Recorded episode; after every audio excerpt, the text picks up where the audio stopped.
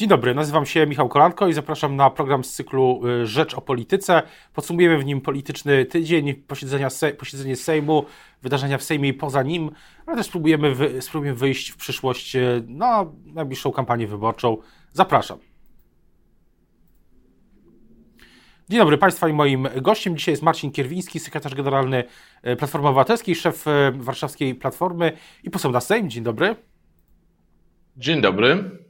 Zacznijmy może od y, właśnie takiego krótkiego podsumowania tego politycznego tygodnia, który zaczął się od y, y, burzy wokół ustawy, którą opozycja nazwała Koryto Plus, później ustawa została wycofana ze względu, jak to mówią, mówili politycy PiS, na wątpliwości konstytucyjne. To było w środę, dzisiaj piątek.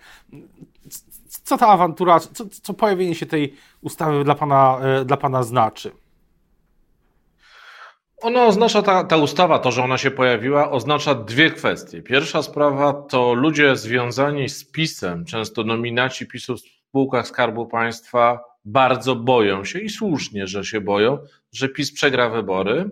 Dla nich przegranie wyborów oznacza tak naprawdę bezrobocie, bo przecież są to ludzie bez żadnych kwalifikacji, bez żadnych kompetencji, ludzie, którzy normalnie na rynku nie zdobędą pracy, a zwłaszcza tak intratnej pracy.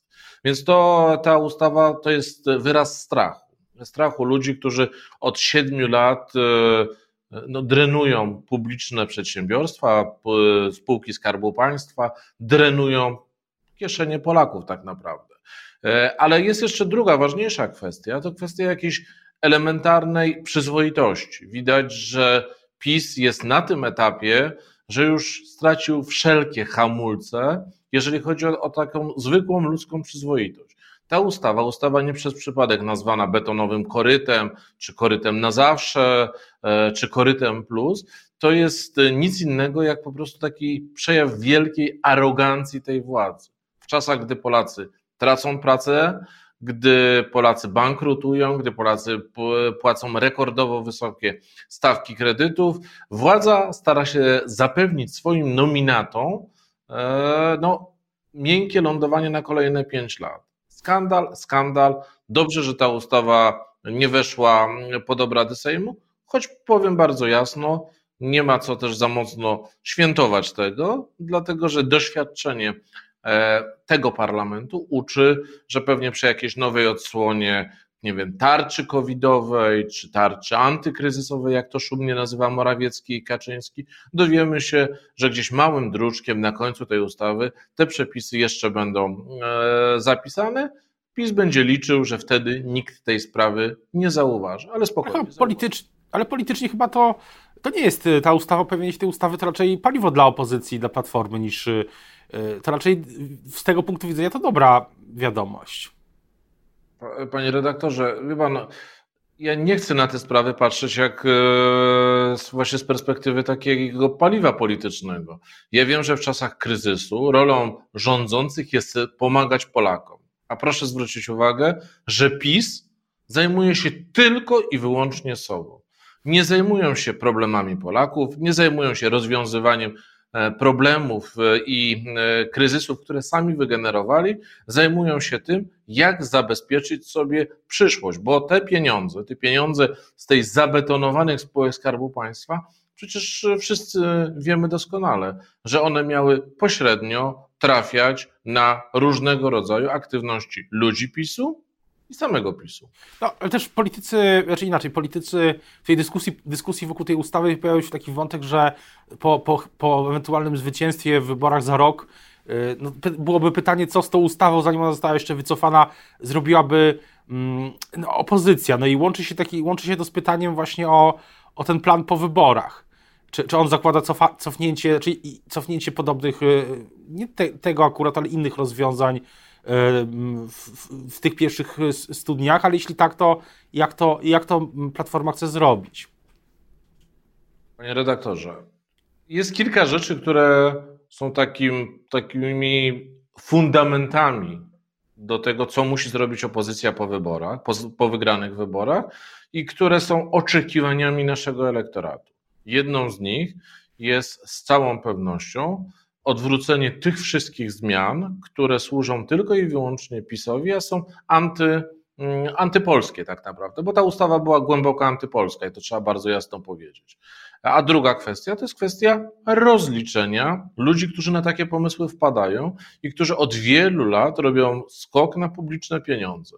Tak, mamy scenariusze, jeżeli takie czy tego typu ustawy, bo przecież może być ich więcej, pojawią się, mamy scenariusze, jak z nimi postępować. Mogę Państwa zapewnić, Pana redaktora zapewnić, że niezależnie od e, tego, co PiS jeszcze uchwali w tym parlamencie, takiego, takiego jaki elementarny skok na przyzwoitość, na kasę uchwali, to w przyszłym parlamencie w ciągu pierwszych 100 dni te decyzje zostaną odwrócone. A co do sposobów, one trochę będą zależały od skali zwycięstwa opozycji. Ja nie lubię oczywiście spekulować, panie redaktorze, bo na, na, końcu oczywiście to wyborcy zdecydują, kto wygra wybory i jaki będzie, jaki będzie wynik tej zwycięskiej partii, e, ale jestem przekonany, że to opozycja wygra wybory i w zależności od jakości tego zwycięstwa też będziemy podejmować e, różne działania, bo inaczej będzie, jeżeli cała opozycja zjednoczona, czy to przed wyborami, czy zaraz po wyborach,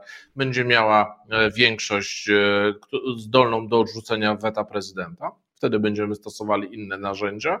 Inaczej, jak tego, tej większości 276 nie będziemy, nie będziemy mieli. I to dlatego w tym miejscu tak bardzo e, mocno trzeba powiedzieć, że dziś rozmowa o jednej liście opozycji to jest rozmowa o jakości przeciwstawienia się skokowi na spółki Skarbu Państwa i na majątek publiczny przez PiS. Ale też w kuluarach Sejmu, gdy, gdy się bliżej przy ucho przyłoży, no to y, słychać, że powstanie tej jednej listy, o której Pan mówił teraz, jest y, mało prawdopodobne, że rozmowy toczą się na innych, y, no, toczą się o Senacie, ale w praktyce o jednej liście do, do Sejmu się, się nie toczą. No, ja mam wrażenie, że jeżeli chodzi o kwestię senacką, bo pan redaktor to poruszył, to tutaj nie ma takiego lidera partii opozycyjnej, który nie mówiłby bardzo jasno, że e, lista senacka no jest oczywistą oczywistością, jak to e, się mówi, cytując e, klasyka. I ta lista na pewno wspólna, czyli jeden kandydat w okręgu senackim całej opozycji, ona musi powstać. W ogóle nie ma, nie ma żadnej dyskusji co do tego. Natomiast jeżeli chodzi o listę sejmową, tak, ma pan rację, panie redaktorze, deklaracje niektórych liderów partii opozycyjnych no, idą w kierunku jednak kilku list wyborczych. Ja mówiąc szczerze, nie zgadzam się z taką filozofią. Uważam, że nadrzędną nadrzędnym celem wszystkich liderów partii opozycyjnych powinno być stworzenie bloku, który będzie pozwalał jak najszybciej i najsprawniej posprzątać po PiSie. Posprzątać w interesie Polaków, dla dobra Polski, w interesie polskiej gospodarki. E, natomiast, no, panie redaktorze, będziemy do tego namawiali. Jeżeli, e, jeżeli niektórzy liderzy partii opozycyjnych wybiorą swój partykularny interes, to będziemy, to w takim razie do wyborów pewnie pójdzie kilka list wyborczych, a Koalicja Obywatelska, Platforma Obywatelska pójdzie do tych wyborów po to, żeby te wybory wygrać. To jest kilka, to jest kilka wątków, ale jeden, e, jeden tak się zastanawiam się od dawna zresztą nad, e, nad tym, jak to może w praktyce wyglądać. To znaczy, pamięta Pan e, pewnie bardzo dobrze, może nasi widzowie też pamiętają bardzo dobrze te rozmowy przy powoływaniu listy do Parlamentu Europejskiego w 2019 roku. One były dosyć, nazwijmy to, no, dosyć długie, o tak bym to ujął, dyplomatycznie długie i złożone, też bym dyplomatycznie tak to ujął. Jak, jak teraz to może wyglądać? Znaczy, będzie, będzie jakaś próba spotkania, rozmowy, oficjalnego ogłoszenia, że teraz próbujemy się dogadać, czy po prostu no, przewodniczący Tusk w pewnym momencie ogłosi, czy stwierdzi, że stwierdzi, że po prostu tego, że ten potencjał jest lub go, lub go nie ma. Jak, to może wyglądać i kiedy? Panie redaktorze, nie jest przecież tajemnicą, że te rozmowy w różnych konfiguracjach trwają cały czas. Zresztą ja chcę bardzo mocno podkreślić, że opozycja bardzo dobrze ze sobą współpracuje. Przecież składamy wspólne inicjatywy w Sejmie, wspólnie deklarujemy poparcie dla inicjatyw, które dana partia opozycyjna e, zgłasza, więc, e, bo też nie chcę, żeby ta rozmowa, rozmowa o jednej liście była rozmową o e, współpracy opozycji, bo ta współpraca jest po prostu bardzo dobra, tylko ja osobiście uważam, że ona powinna iść o krok dalej, powinna być jeszcze głębsza. E, natomiast tak, my cały czas jesteśmy w kontakcie, cały czas rozmawiamy. E, tak jak powiedziałem, no, dziś chyba nie ma takiego lidera partii opozycyjnej, który by zakwestionował zdanie, że listy, ten blok, jednorodny blok do Senatu to jest rzecz oczywista. Wejdę panu słowo. Że... Wejdę panu słowo tutaj, ale pytanie na przykład, czy jeden komitet wyborczy do Senatu, jak mówi przewodniczący Czerzasty, to jest dobry pomysł? E, niezależnie od formatu do sejmowego, komitet, jeden komitet senacki. Redaktorze, panie redaktorze, już panu odpowiadam. Pierwsza sprawa, wiele zależy oczywiście od tego, jak, jaka będzie ta ostateczna konstrukcja po stronie opozycji startów w wyborach sejmowych. To po pierwsze. Po drugie, wiele zależy od e, regulacji e, formalno-prawnych. Proszę pamiętać, że my w Polsce mamy określoną ordynację wyborczą i wszelkie kwestie dotyczące sytuacji, gdzie trochę inna jest koalicja, czy też w innej koalicji partia polityczna startuje w wyborach do Sejmu, a w innej do Senatu, no, też może od strony takiej ordynacyjnej być bardzo, bardzo o, trudne i może mieć, e, tu może być swoje może być po prostu, mogą być przeszkody formalno-prawne. Natomiast z całą pewnością jest to pomysł e, ciekawy. My o tym, o tym pomyśle rozmawiamy, nie przesądzając, w którym kierunku to pójdzie.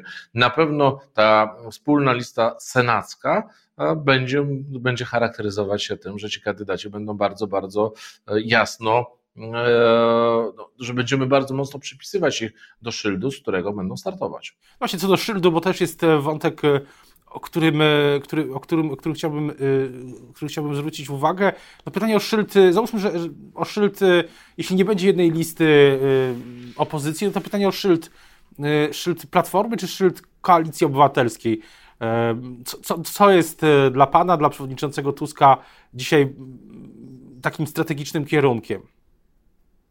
Panie, panie redaktorze, uśmiecham się na to pytanie, dlatego że no, pyta pan sekretarza generalnego Platformy, który szyld mu się e, bardziej podoba. No jest to rzeczą naturalną, że ja zawsze będę mówił, że szyld Platformy Obywatelskiej to jest ten szyld, e, do którego mi najbliżej, ale w Koalicji Obywatelskiej w ciągu tych ostatnich e, czterech lat w parlamencie my nauczyliśmy się bardzo dobrze współpracować z naszymi partnerami, z Nowoczesną, z Inicjatywą Polską, z Zielonymi.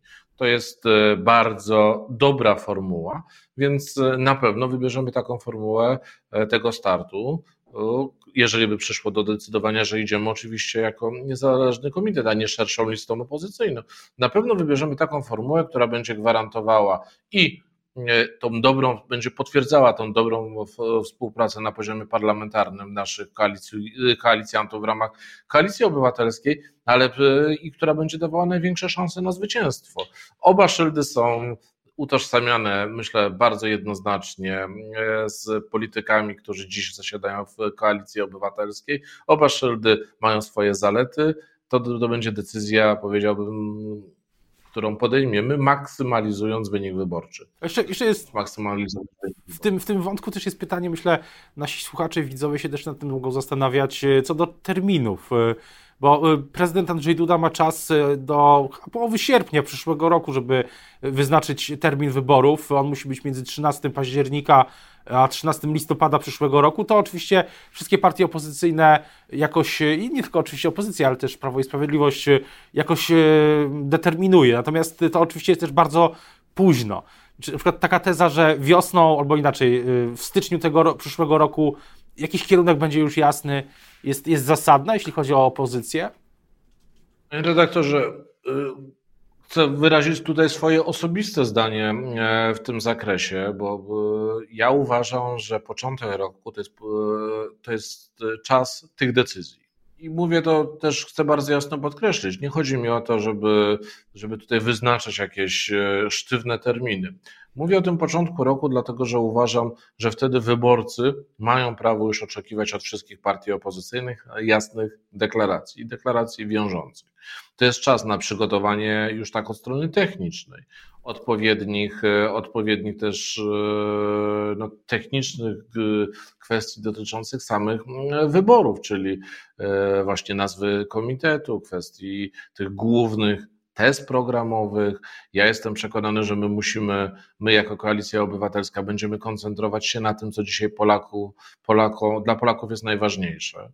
To znaczy kwestia drożyzny, wsparcia dla gospodarki, wsparcia dla polskich przedsiębiorców, no, rozwiązania tych głównych bolączek Polaków, no ale to są rzeczy, które muszą być w sposób właściwy opisane, pokazane, e, łącznie też z dokładnymi, no może nie dokładnymi, ale z hasłami wyborczymi, tymi głównymi tezami programowymi, które no, mamy przygotowane, które e, dziś staramy się pokazywać w formie bardzo konkretnych ustaw, bo chcę podkreślić, że Koalicja Obywatelska jest tą formacją, która złożyła po stronie opozycyjnej najwięcej ustaw e, do laski marszałkowskiej. Niestety wiele z tych dobrych ustaw jest mrożonych przez panią marszałek Witek, ale tak jak mówię, od strony technicznej myślę, że początek roku to, to jest najwyższy czas na tę decyzję.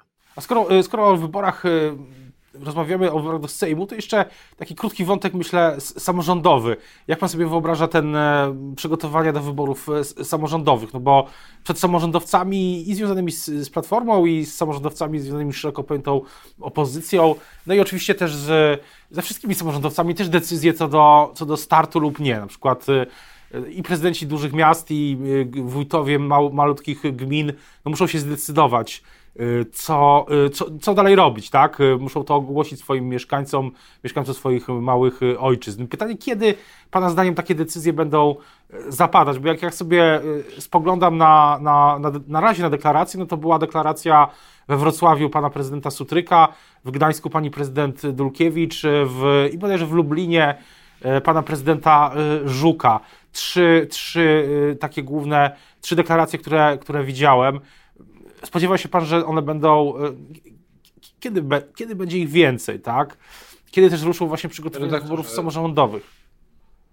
Doświadczenie uczy, że zawsze tego typu e, kalendarz e, przyspiesza wtedy, kiedy rozpisane są wybory, ale ja myślę, że od połowy roku no, my będziemy, będziemy wiedzieć dokładnie, kto zamierza ubiegać się o mandat poselski, kto natomiast zamierza pozostać w samorządzie. Nasze listy y, zawsze będą otwarte na samorządowców, no bo w sposób oczywisty Platforma wyrosła z samorządów, samorząd jest y, ważny dla Platformy i zresztą większość y, na przykład prezydentów dużych miast to są osoby szeroko, tak mówiąc, związane z koalicją obywatelską, z Platformą Obywatelską.